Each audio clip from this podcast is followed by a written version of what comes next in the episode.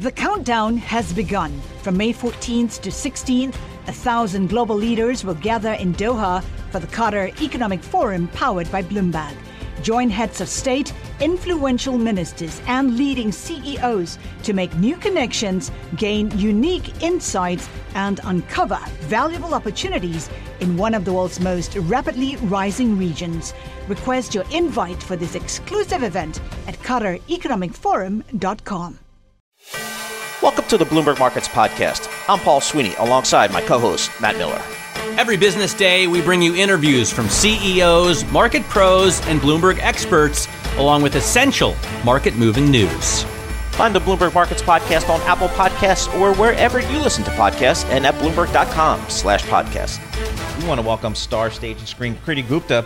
Uh, she's a markets reporter for uh, Bloomberg, and she's here doing some work on an Amazon uh, case, Federal Trade Commission. It's tough to be big tech and trying to get bigger, isn't it? It is. Look, this is my kind of weekly obsession this week. I'm traditionally a markets okay. reporter, as you know. Uh, but to me, I think w- one of the big stories that perhaps isn't getting enough attention is just how much momentum the F T C is getting. Some of the biggest cases against these big tech names are coming from the F T C, and a lot of them filed just this week on Amazon. The third one on Amazon. The big one I've been keeping my eye on, though, is Microsoft and Activision. Yes. And, and bear with me. Fun fact, my very first beat at Bloomberg was video game stocks and cannabis stocks. Really? So the, I know. I didn't know that. I know. You in games, okay. I know. It really tracks with my image, doesn't it? That's um, a cool beat. It actually yeah. was. And this was back in twenty eighteen when, you, you know, these weren't big covered sectors yep. Yep. just yet. So Activision kind of holds a, a, a close spot in my heart. But I think what you really have to keep in mind here is that this is one of the biggest tech deals in history. sixty-nine billion dollars active, yep. uh, acquisition of Activision, getting a lot of flack for basically uh, potentially hurting consumers. That's kind of the new definition of antitrust now. Just how competitive does it get? Um, if I can put some numbers on it, Please. because yeah. you did start to hear testimony from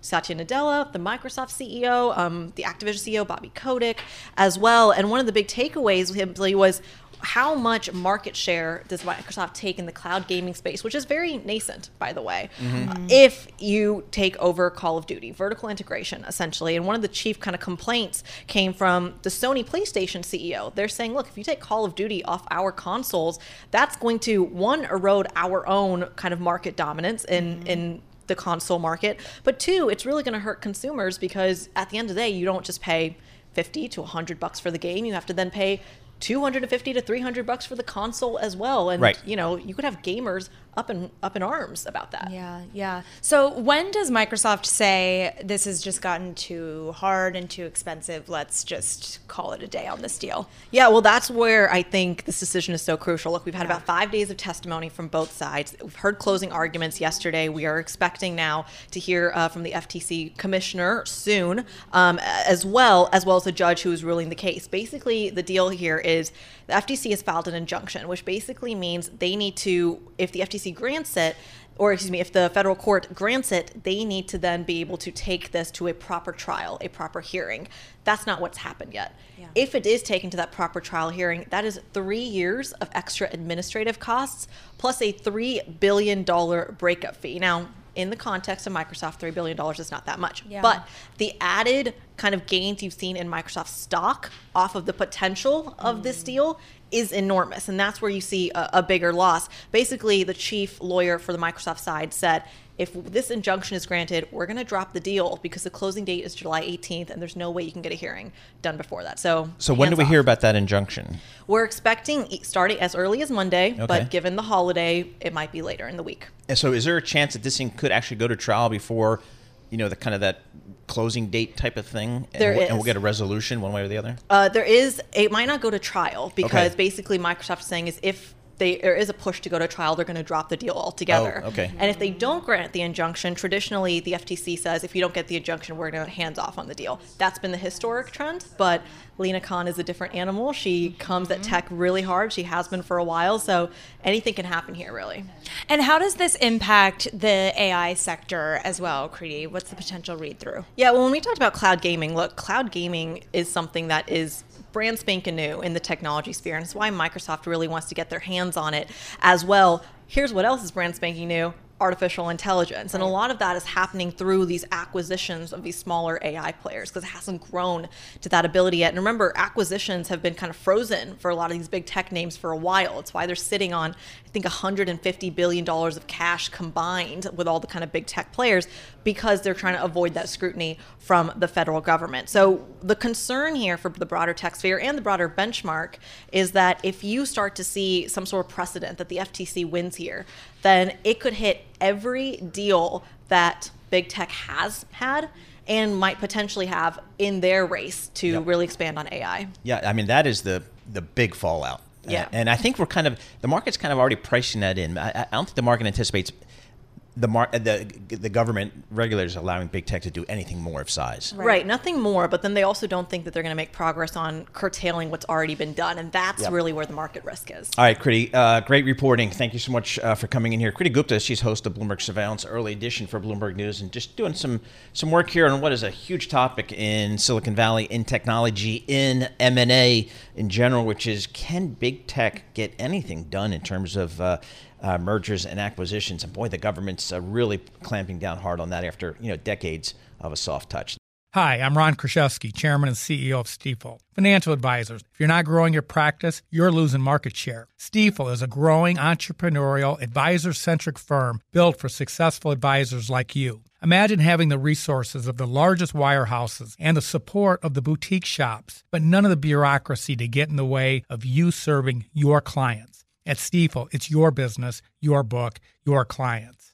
I always tell the advisors we're recruiting, I want you to come to Stifel and double or triple your business. Most of them laugh and shake their heads, but I'm serious. Don't take it from me. Take it from Stifel's number one finish in J D. Power's twenty twenty-three U S. Financial Advisor Satisfaction Study. So there's a reason why one hundred forty-eight financial advisors joined Stifel last year. Come join us and find out why Stifel is the firm where success meets success. Visit w w w dot choose stifel dot com. Stifel Nicholas and Company Incorporated, member S I P C and N Y S E.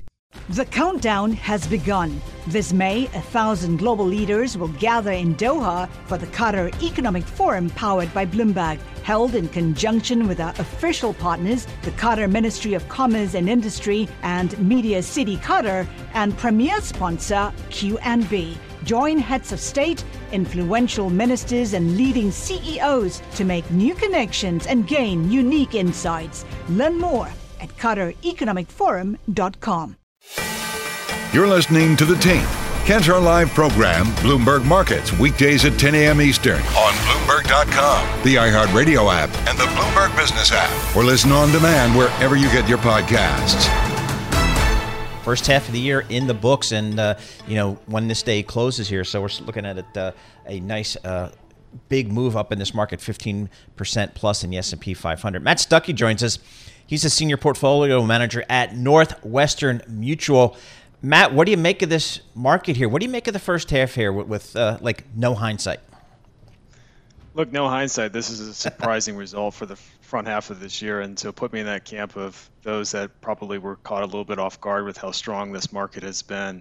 Um, look, I mean, the NASDAQ up until today is up forty percent year to date. That's the best since nineteen eighty-three, when What a Feeling was leading the radio charts. And so this is definitely unprecedented just in terms of what this market's done in absolute terms, but also just in terms of the context of, you know, we're, we're in the middle of a, a Fed rate hike cycle that they're moving pretty aggressively with. With there's, you know, a, a good amount of fear out there in terms of the recession Uh, probability, and we think that is still something that's on the table. And so put all that together, it, it definitely is a surprising result. So to what extent, Matt, are you concerned about lack of breadth in the rally in the first half of twenty twenty-three? Paul was uh, citing earlier some research from Bloomberg Intelligence showing that that breadth may not actually be as big of a problem as we tend to talk about all day uh, here at Bloomberg. Is that something that's on top of mind for you?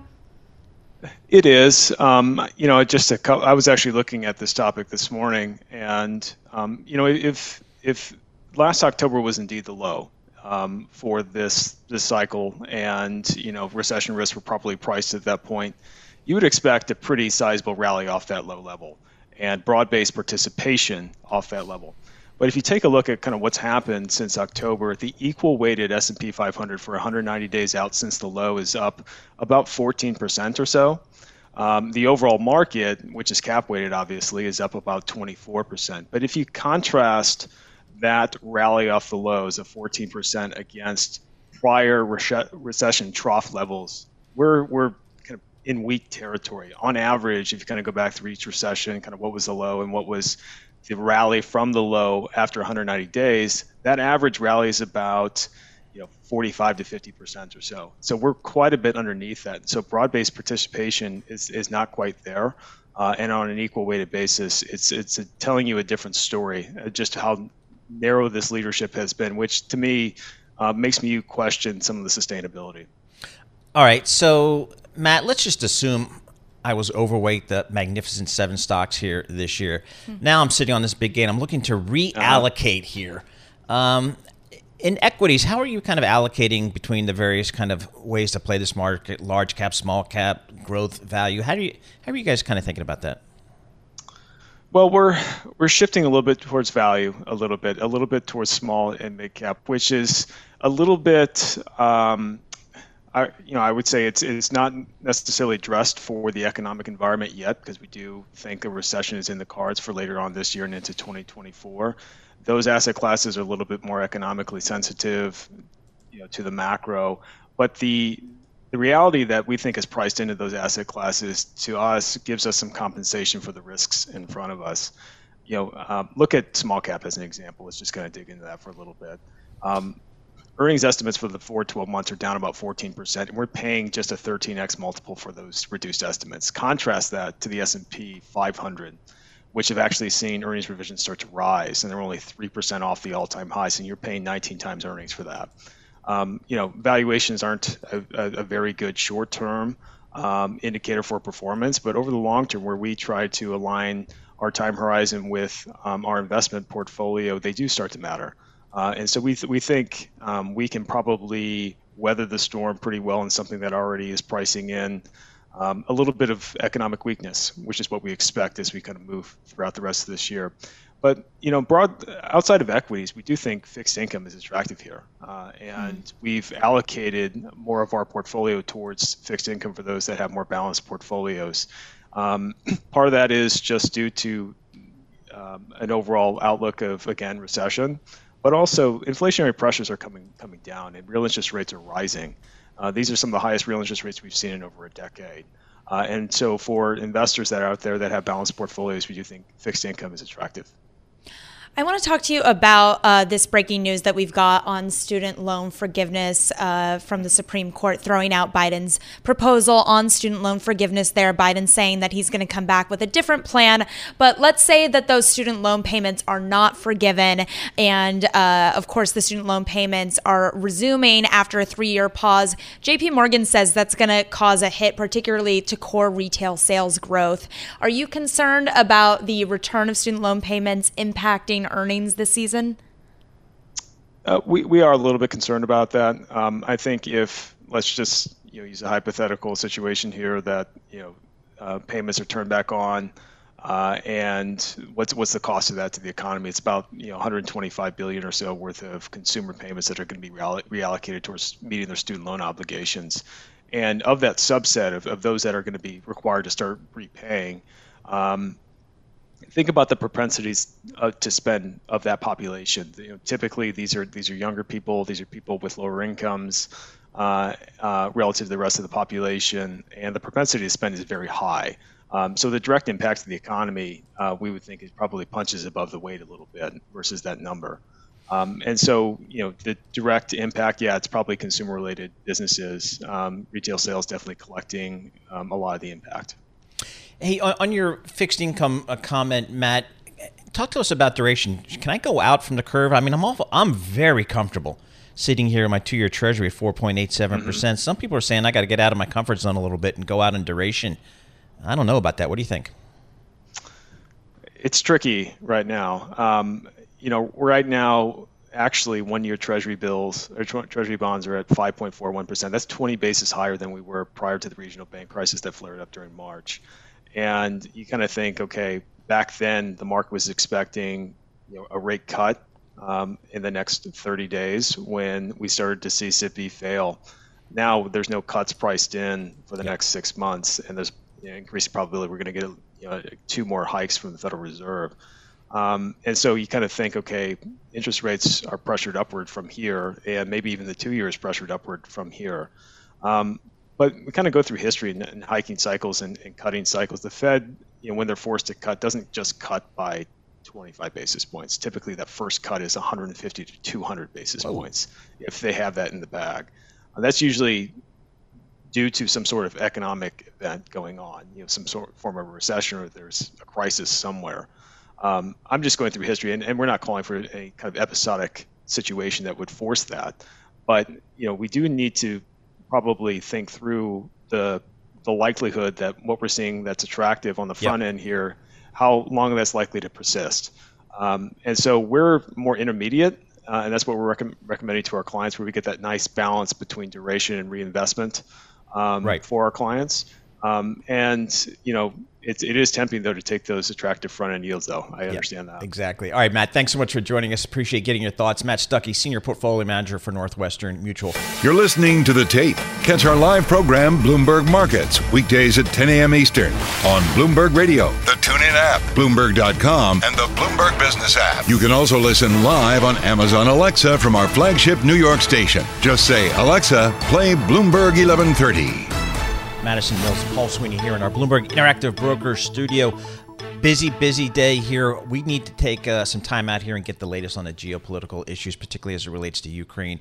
Uh, and nobody better to speak to about this issue than Mike Rogers. Mike is a retired four-star admiral with the United States Navy, and of course, we thank him for his service. Admiral, thanks so much for taking the time uh, to chat with us today. I would love to get your view of the current situation on the battlefield in Ukraine. Sure, and thanks very much for the opportunity, Paul. Um, you know, as I look at it, I don't think either side, even in the aftermath of the Wagner Group activities of the rebellion, neither side has yet shown the ability to deliver a knockout blow, even in the midst of this disarray within the Russian side, so to speak, as this mutiny was ongoing. Ukraine was unable to really take advantage of it. They're still in the early stages, I think, of their offensive. We'll see how that plays out. But right now, my assessment would be we're likely to see a kind of continued stalemate mm. for the, the near future, at least. What What is your takeaway from this just st- stunning news of what happened within Russia over the last week with the Wagner Group? And most specifically, what do you think that means for Putin standing within Russia? So first of all, I think it highlights there's probably more fragility in the Russian system than most of the West has recognized.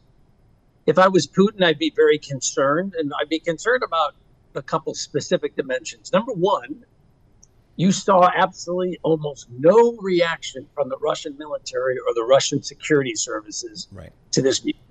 They literally seemed to sit on the sidelines and watch. And the Wagner Group was able to relatively quickly move several hundred miles, occupy Rostov and a few other um, locations within southwest Russia, and then move on to Moscow before ultimately, I think, Putin cut a deal to get this thing to stop. But the fact that they didn't respond, that would worry me if I were Putin. Secondly, if you look at the videos of the Wagner Group as it moved into Rostov, the largest urban area that we saw them enter, you saw people on the streets literally cheering. Yep. Now, not yeah. because they thought Prigozhin, the, the leader of the Wagner Group, was trying to overthrow Putin, because he wasn't. But the idea that this strong individual who's been success, leading a group that's been relatively successful by Russian standards on the battlefield of Ukraine, this individual was saying, look, the reason we're not winning this war is because of incompetence within the defense ministry and the Russian senior military leadership, and therefore I, Prigozhin, are going to put enough pressure on Putin that he's going to remove those people and will ultimately win this war. Because Prigozhin had been an advocate for it. He had been arguing that it was an appropriate action. The fact that so many people were cheering this, uh, if I was Putin, I would be thinking to myself, this is something I need to be thinking about in terms of what does that mean? Why is the public yeah. responding so positively? to this, so to speak.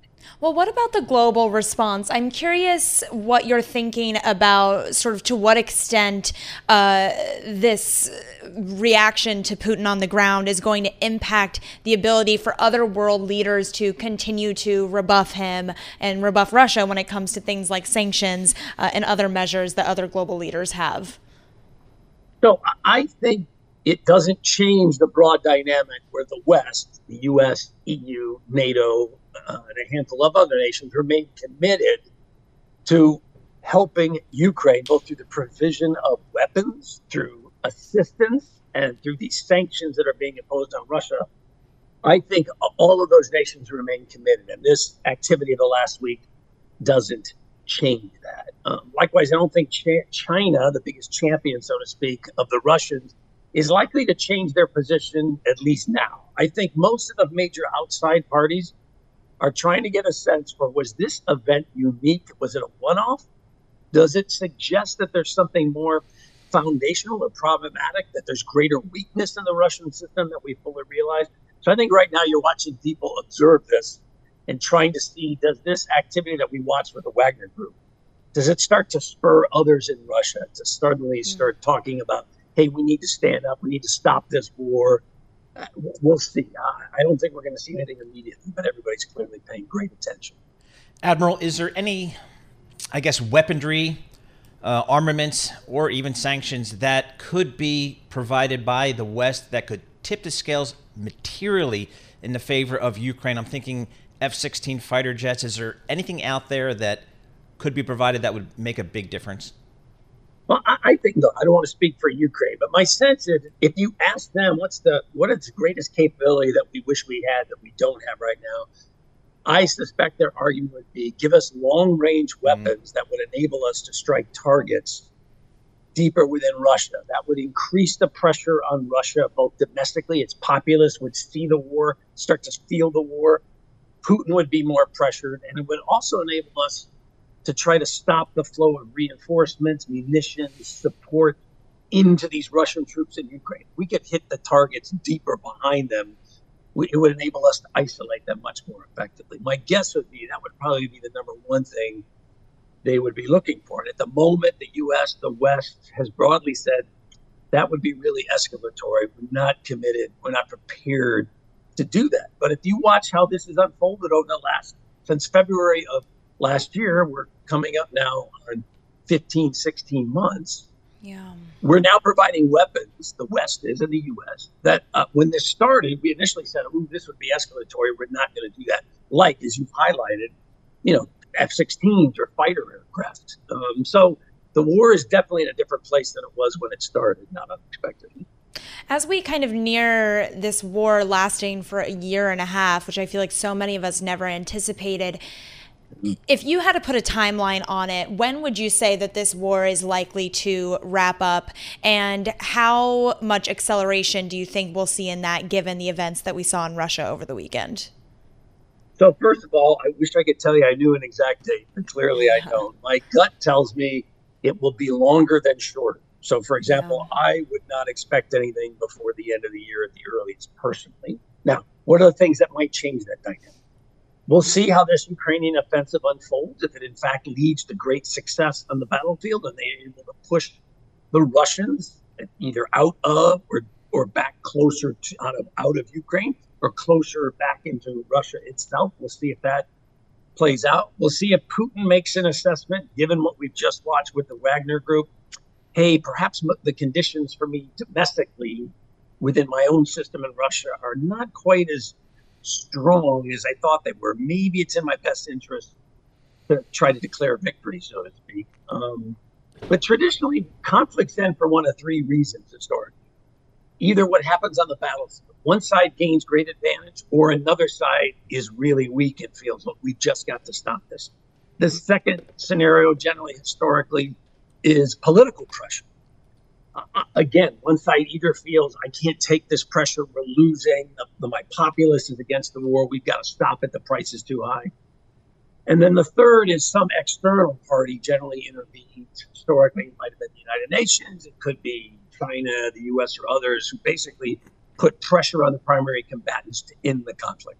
At the moment, None of those three scenarios, battlefield dominance or failure, political pressure, or the or the major external parties supporting the primary combatants, none of those three things right now look like there is any indication that they are going to bring a, a, an end to the battlefield conflict anytime soon, sadly. Ambassador, is there any reason to believe that Putin still does not enjoy the support of his senior military leadership? I would not draw the conclusion from this activity that Putin is in imminent danger of being replaced, removed, whether that be a coup for the military, the security services, the oligarchs, et cetera. However, what we have seen should clearly show both ourselves as well as Putin, perhaps you're not as strong as you think you are. And given that, maybe you ought to step back and rethink the, the value of continuing this conflict, which you started in the first place in a direct violation of sovereignty and international law, and it's time to end this. We'll see what how, if this changes Putin's calculus, in the, we'll have to watch in the coming weeks and months. All right, uh, Admiral, thank you so much for joining us. Uh, Mike Rogers, retired four-star admiral for the U S Navy and a proud graduate of Auburn University. So we appreciate getting some of his time there.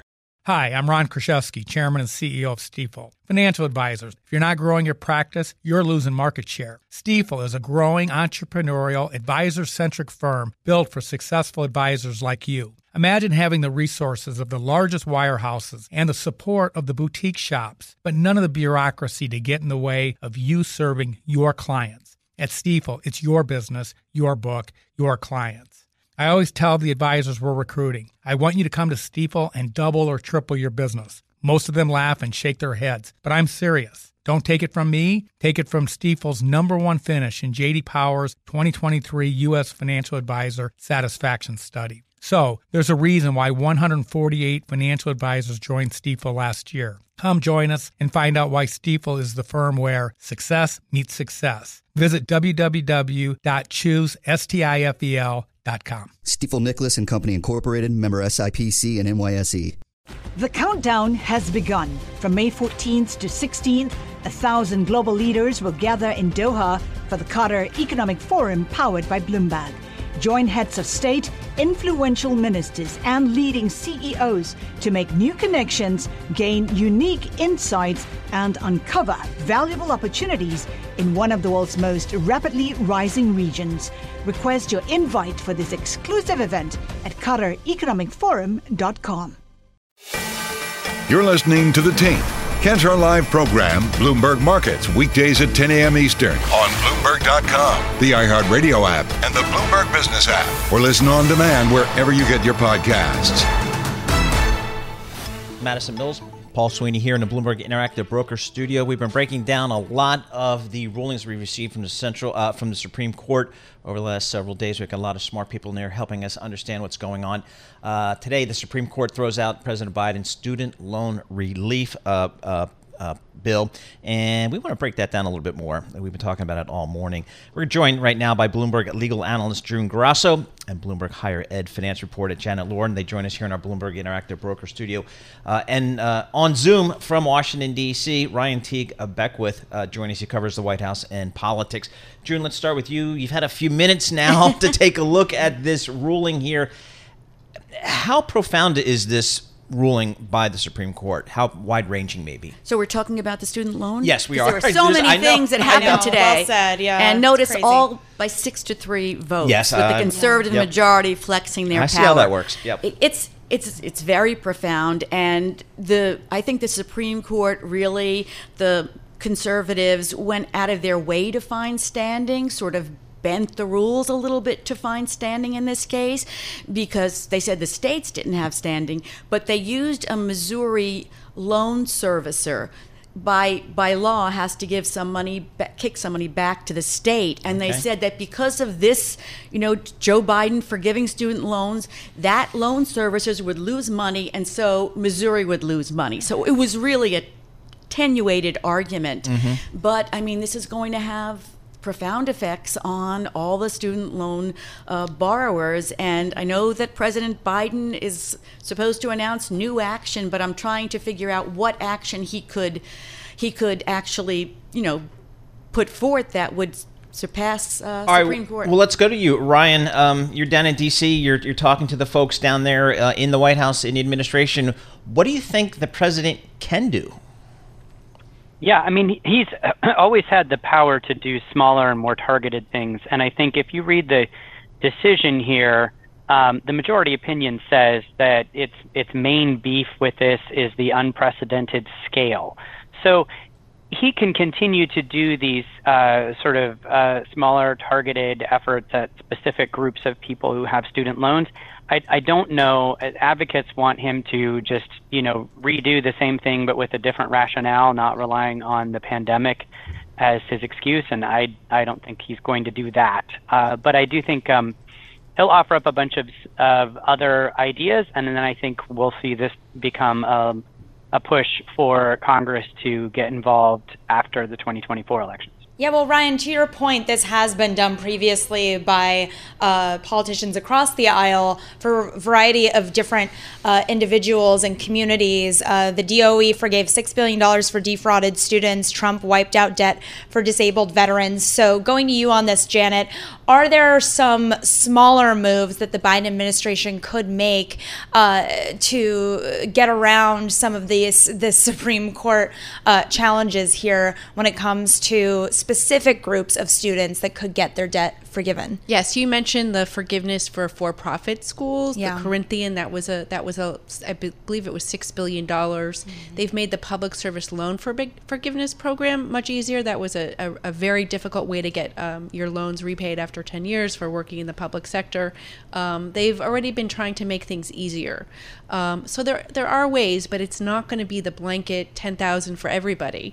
And Elizabeth Warren has already come out to say um, the fight is not over, um, that the president has more tools and he must use them, because the advocates have been pretty, you know, strong in their in their language that they want something. Um, however, um, you know, probably the bigger impact is the the twenty thousand dollars on Pell Grant recipients. That yeah. would have that would have had a bigger impact on their lives. Certainly Elizabeth Warren had been pushing for fifty thousand, which was not politically tenable.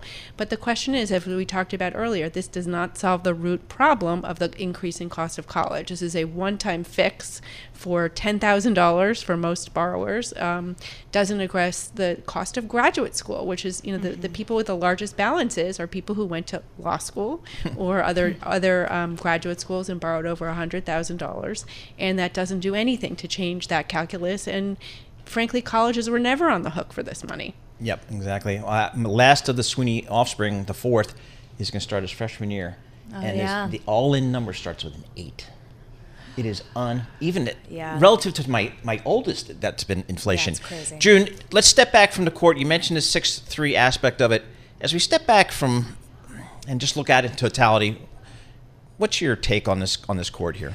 Well, I think that this week really says it all, because during the term there was an opinion here or opinion there where you think, oh, well, they're coming That's together. That's what I was thinking. And in the last week, which is when they usually hand down the most controversial issues, you had six to three decisions which struck down affirmative action, which got rid of President Joe Biden's loan forgiveness, and which restricted rights of L G B T Q people. So I think that you're seeing the conservative majority really flexing their muscle. They're not afraid, even though we're, we're at a point where there's so much questioning about the court, and we've yeah. seen these ethics issues where we the public sees there's no accountability from these nine people. They can do whatever they want. Do and we look what they're doing. Did we or do we see it on the mirror image when the, re- the Democrats have and I can't recall when that was or whatever, but uh, I mean, I'm not a scholar. What if the Republicans had, or if the Democrats, or when the Rep- Democrats had a six to three or five to four,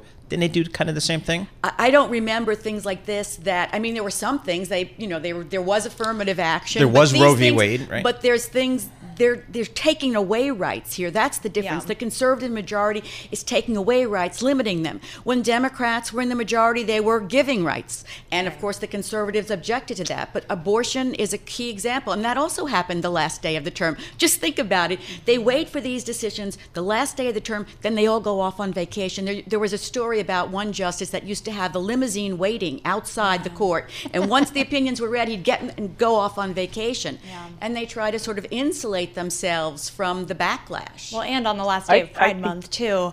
Uh, oh, right, I forgot that. Yeah, uh. June, I also really quickly want to get your take on the uh, sort of conflict that we're hearing amongst the justices in the dissents. It feels to me like we're hearing more infighting now than we've ever heard before. Does that feel right to you? Yes. I mean, it, it's not right, but it, it is true. Or that's a correct so, description, so, rather. Yeah, yeah. Because, and, you know, when the justices read a dissent from the bench, that's sort of a move showing that they are really, really upset about what's happening. Yeah. And for the last two days, Justice Sonia Sotomayor, who leads the liberal wing of the court, has read dissents from the bench. And an interesting thing is, in her dissents, usually they say, I dissent respectfully, something like that. She's just saying, I dissent, yeah. in her yep. dissents.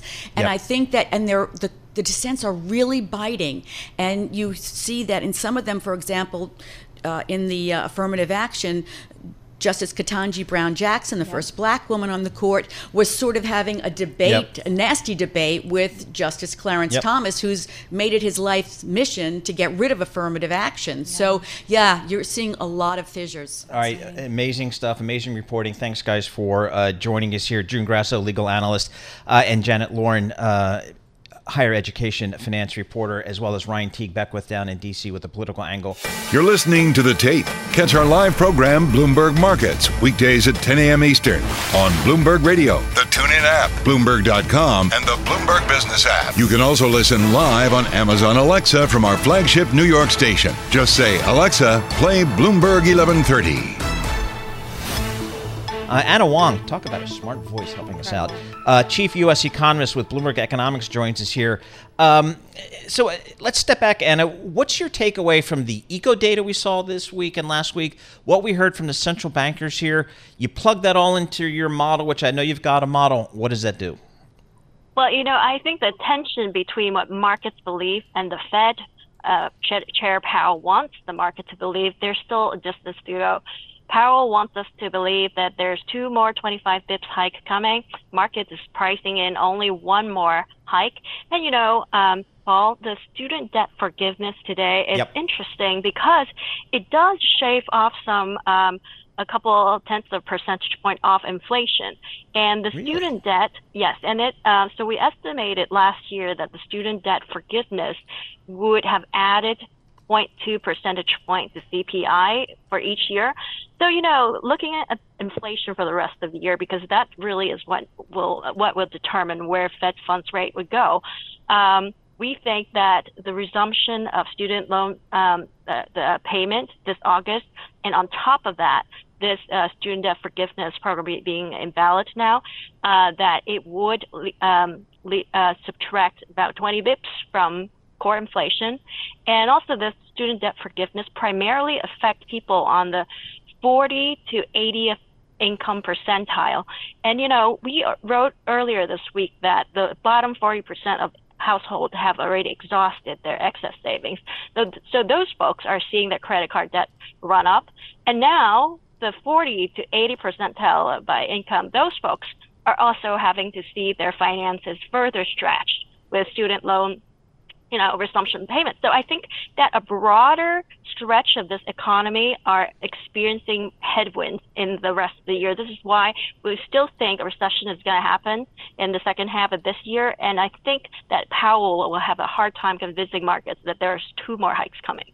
Okay, but doesn't the resumption of student loan repayments, Anna, uh, isn't that going to be a bit deflationary because the consumer is going to be struggling a bit more, and therefore perhaps yes. that does the job of the Fed a little bit more for them? Yes, that's exactly what I meant. So yeah. w- with the forgiveness program uh, invalidated, that it should subtract about twenty bips per, per year from, from inflation. But we're still seeing that may not be enough to do the job for the Fed enough for us to have this perfect soft landing scenario. Is that what you're saying? Well, I think a recession is going to happen because there's there would be five hundred there's five hundred bips of rate hike in the pipeline, and there's another twenty-five bips likely coming in July. So in the second half of this year, you're going to have five hundred twenty-five bips uh, rate hike in the p- pipeline. So that should be su- sufficient to push the economy into a recession. Anna, with all your education, all your experience, can you explain what Bidenomics is to me? Uh, Bidenomics is about re- overheating the economy. And uh, while there are short-term gains, and there are a lot, and, and, you know, it's really up to Congress to debate whether it's worth it, because, you know, for many households, it's totally worth it. Unemployment rate for minorities are at historical lows. And many people, you know, it, it affects many people. But at the same time, there are long-term costs of higher inflation, the Fed having to do more, more potentially putting, uh, pushing the economy into recession, which could have long-term term effects as well on many households. So ultimately, it depends on the, it's up to the politicians engaging whether this is the right thing to do. Anna, you have an amazing story on Bidenomics on the terminal that I read earlier this week and could not stop thinking about all week about the three major tentpole pieces of legislation he's been able to get through so far as president. Can you talk to me about, remind our audience, those three big pieces of legislation and just how much money those pieces of legislation are throwing into our economy? Right. So, so aside from the American Rescue Act, right, um, there's an, on, on top of that the infrastru- bipartisan infrastructure bill, which is bipartisan, and that bill is about to uh, generate five hundred fifty billion dollars on additional spending on highway and American infrastructure in the next five to ten years. And the second one is the CHIPS and Science Act, which is also going to add, you know, additional about two hundred billion dollars or so in spending and tech subsidies in uh, rejuvenating American manufacturers in, in, in uh, chips. And then finally, there's the Inflation Reduction Act, which um, really adds about four hundred to five hundred billion dollars of spending over the next couple uh, five to ten years, but also finance it with higher taxes on corporates and high-income individuals. So altogether, whether the effect, although these numbers look very large, they are going to be spread. Spending is going to be spread across a long period. So, um, uh, you know, the economic impact of it on a per-year basis, the gain is is small, but over time, it's the you know, especially with Infrastructure Act. Productivity is going to rise, you know, when people have better highways, they get to work faster, they don't you know, get stuck on, in traffic. It's it's better for productivity. But I think the ultimate cost is how much does it further overheat the economy at a time where, where capacity of the economy is running up to the limit already, and you're adding extra pressure on it. Like, for example, the CHIPS and Science Act has um, stimulated a lot of construction spending. The the money chart on this is that, you know, construction, manufacturing spending that skyrocketed this year from ninety billion last year to one hundred ninety billion this year, and and that will generate, by our estimation, about four hundred thousand additional uh, jobs in construction, and it, it's adding to the pressure in labor market at a time where it, the labor market needs to cool off. So I think. I, I think the overall the impact uh, of, of these, while it has noble intentions, whether they're unintended short-term consequences is another right. matter. So, uh, Anna, just about thirty seconds or so, what's the greatest risk in your mind, uh, persistent inflation or a recession? Persistent inflation, because that, and worse of all, actually both, persistent inflation and recession, then you have stagflation. There you go. All right. That I mean, that would be bad. That would call, I don't know if you guys call that stagflation. I don't know. Anna Wong, she's a chief U S economist for Bloomberg Economics. Uh, she's been uh, great for us. She was the, really the first one on the street to really talk about higher rates for longer. Uh, and boy, was she right on that. So here we've got the Fed still thinking about, you know, one, maybe two more, you know, Fed rate increases. Yeah. Uh, that was not what the market was thinking about, you know, six, nine months ago. And Anna and her team were way out in front and saying, hey, kids, you got to really think about that this Fed uh, is going to keep rates higher for longer. You're listening to The Tape. Catch our live program, Bloomberg Markets, weekdays at ten a.m. Eastern on Bloomberg Radio, the TuneIn app, Bloomberg dot com, and the Bloomberg Business app. You can also listen live on Amazon Alexa from our flagship New York station. Just say, Alexa, play Bloomberg eleven thirty. Madison Mills and Paul Sweeney here in our Bloomberg Interactive Broker Studio. One of the stock stories of the day, clearly, is our good friends in Cupertino, California, Apple. Stock's up one point five six percent today. Uh, that gives it a market capitalization of just over three trillion dollars. All-time high for the stock, up forty-eight percent year-to-date. All is good in the world of Apple. Let's break it down a little bit and see what this means across uh, the board. And we're going to do that with Anurag Rana. He's a senior tech analyst at Bloomberg Intelligence. And Mark Gurman, a chief correspondent on uh, Apple and tech with Bloomberg News. They both join us via Zoom. Mark, let's start with you. We've been talking about the stock. I'm a stock analyst. That's kind of how I think about it, investors and stuff like that. Talk to us about the people in Cupertino, the employees at Apple. What does the stock mean to them? I would think, like most other big tech companies, they're, they get a lot of stock in their compensation. What's the feeling when you go into their new futuristic headquarters in Cupertino? Yeah, thank you so much for having me. It's good to be here to talk about this milestone for Apple. You know, there's been a wave of departures from Apple over the last year or two. There's the post-COVID uh, quitting that you saw happen, people trying to reevaluate their careers, people wanting to go elsewhere to potentially make more money. And as you said, a big portion of Apple stock packages or pay packages are stock, right? You can have stock anywhere between twenty and sixty percent, even up to seventy-five percent in some cases, right? And so stock is a key reason some people have left. They felt that the stock uh, growth has stopped or slowed. They feel like there's more upside in other companies. But since twenty twenty-two, the beginning of twenty twenty-two, the last time we were in three trillion dollars market cap territory, uh, it has climbed pretty steadily back up to where we are today, just over three trillion dollars as of now. And I think that's going to show uh, employees that maybe it is best to stick around. Maybe if you were thinking about quitting in October uh, when stocks uh, vest, when the R S Us vest, the restricted units vest, uh, maybe you don't do that. Maybe you hold off for a few more years. Maybe you stick it out. Maybe you ask for more shares, right? Because clearly this Apple stock is a worthwhile investment, one that has become rock solid uh, and even more solidified over time. Uh, so I think this is a positive thing for Apple and its employees, but also, you know, employee retention is one of the key issues right now at Apple and, and other technology companies, and this helps solve that, at least for the time being. Well, Anurag, come on in here, because Citi is saying that Apple has another thirty percent upside uh, with already forty-eight percent gains in the first half of twenty twenty-three here. Do you think that the sky is the limit for Apple? When are we going to see the, the peak here? You know, I haven't seen the Citi report, but are they saying over the next twelve months or the next ten years? Because, you know, one could make the argument that, yeah, the stock should go up over a long period of time. But, you know, I can't make that judgment call over a twelve-month period, frankly. All right. So, Anurag, just give us a sense of what is, even after a forty-eight percent increase this year, what's the bull case from here? So you can look at it two ways. One is, are people, you know, looking at Apple as a proxy towards the U S market? And that's one of the reasons why people are getting into it with, you know, inflation coming down, employment rates are very good, um, interest rates are relatively low. Or you're looking at the potential for some of the new products. Um, but, you know, in our view, as I've said in the past, I think iPhone really is the big story uh, for Apple. I think it's going to remain that at least for the next five to seven years.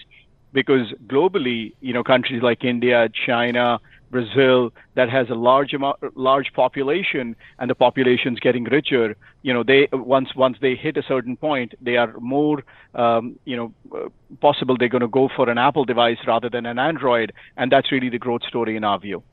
Hey, Mark, you know, you think about India that Anurag just mentioned, and I hear India, you know, mentioned from a lot of companies as an area of growth. You know, maybe China's kind of closed itself off or closing itself off, and so we're looking to India. But I think for India, don't you have to have a, a lower-priced product to get into that market? And that doesn't just seem to be Apple's kind of strength here. What, what do you hear within Cupertino about how they might want to, you know, really uh, grow in India? I mean, the iPhone has been a failure in India, right? It, if wow. you're looking at it uh, in terms of numbers at this point, right, it's been a failure. It has extremely low market share compared uh, to many of the other handsets there. And the signals that Apple has been giving over the past several months is that we want uh, the consumer to come to us. We don't necessarily want to come to the consumer. And what that means is they're talking about holding pricing firm, right, and having consumers come to those prices rather than lowering prices and coming to more consumers. And as Anurag said, Apple believes in this growing middle class in India. They believe people are generating more revenue and money in, in, in India. uh, and they want them to be able to spend more money on their devices. Apple believes their phones are indispensable. They believe the brand is a premium brand, uh, and they don't want to impact that brand by lowering pricing or releasing uh, cheaper models. I personally think they should. I think they mm. could and should have already released an iPhone between two hundred dollars and three hundred dollars. Right now, the cheapest mm. iPhone is about four hundred fifty dollars with five G and such. That's the latest iPhone S E. When the next generation comes out, they can easily tack or drop one hundred dollars off that and make it an iPhone geared towards India. I'm not sure they're going to do that. Instead, they're creating more installment plans, more financing plans, different promotions to try to keep that high-end brand, those high-end price points compared to the Huawei and Xiaomi devices you see in India and have consumers come to them. So I don't see that standpoint changing anytime soon, uh, though it should. Well, Apple has an update on uh, its tentpole product coming in the next few months, Mark, with a new iPhone update. Talk to me about what we can expect from the iPhone fifteen and fifteen Pro lines uh, heading into this fall, and to what extent does Apple have pricing power for those upcoming releases? Well, I would say that this iPhone fifteen launch happening uh, in the first half of September is one of the key drivers, to Anurag's point, about Uh, why the, the, the stock is going up, right? You typically see this end of June, early July period, uh, analysts and shareholders and investors are anticipating the new iPhone launch. It's happened the same uh, month for the last, you know, twelve years or so, right? Um, and so they're really excited about that. This is going to be a larger iPhone upgrade cycle because you're going to see bigger enhancements to both the low-end models and the high-end models, which something which is something Apple hasn't done Uh, since twenty twenty with the iPhone twelve and add five G. You're going to see big camera improvements as well as screen improvements to the lower end phones.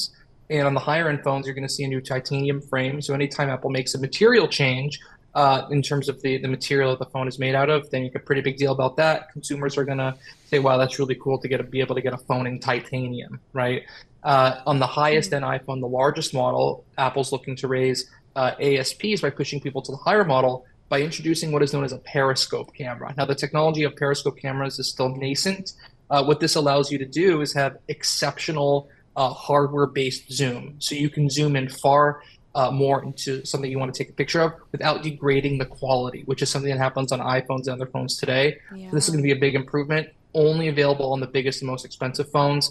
Uh, that's something that I think is going to drive sales as well. I think shareholders Uh, anticipate higher end phones to raise A S Ps, and that's what's generating a lot of the excitement on the on the stock lately too. Hey, um, Anurag, can you give us a kind of an update on Apple and China? So when I think about Apple and China, I think about Apple. You know, China as a, obviously a big, big market for them, but I also see that as a big supply chain risk. What's the latest thinking on Apple and China? So from a supply chain point of view, they're doing a lot of work to uh, assemble the phone outside uh, China. And we've seen, you know, a new factory, sh- you know, cropping up in India. Um, I think that is going to be a big feature going forward. I think they will uh, establish assembly factories outside in other regions also.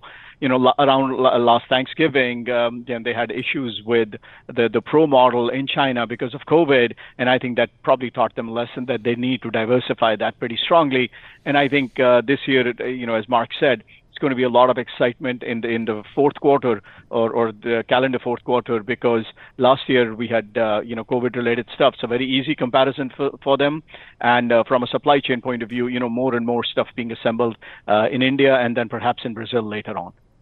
And Mark, I want to talk to you about the headset, because the day it was released, the stock price uh, was not as in the green as we're seeing today, obviously.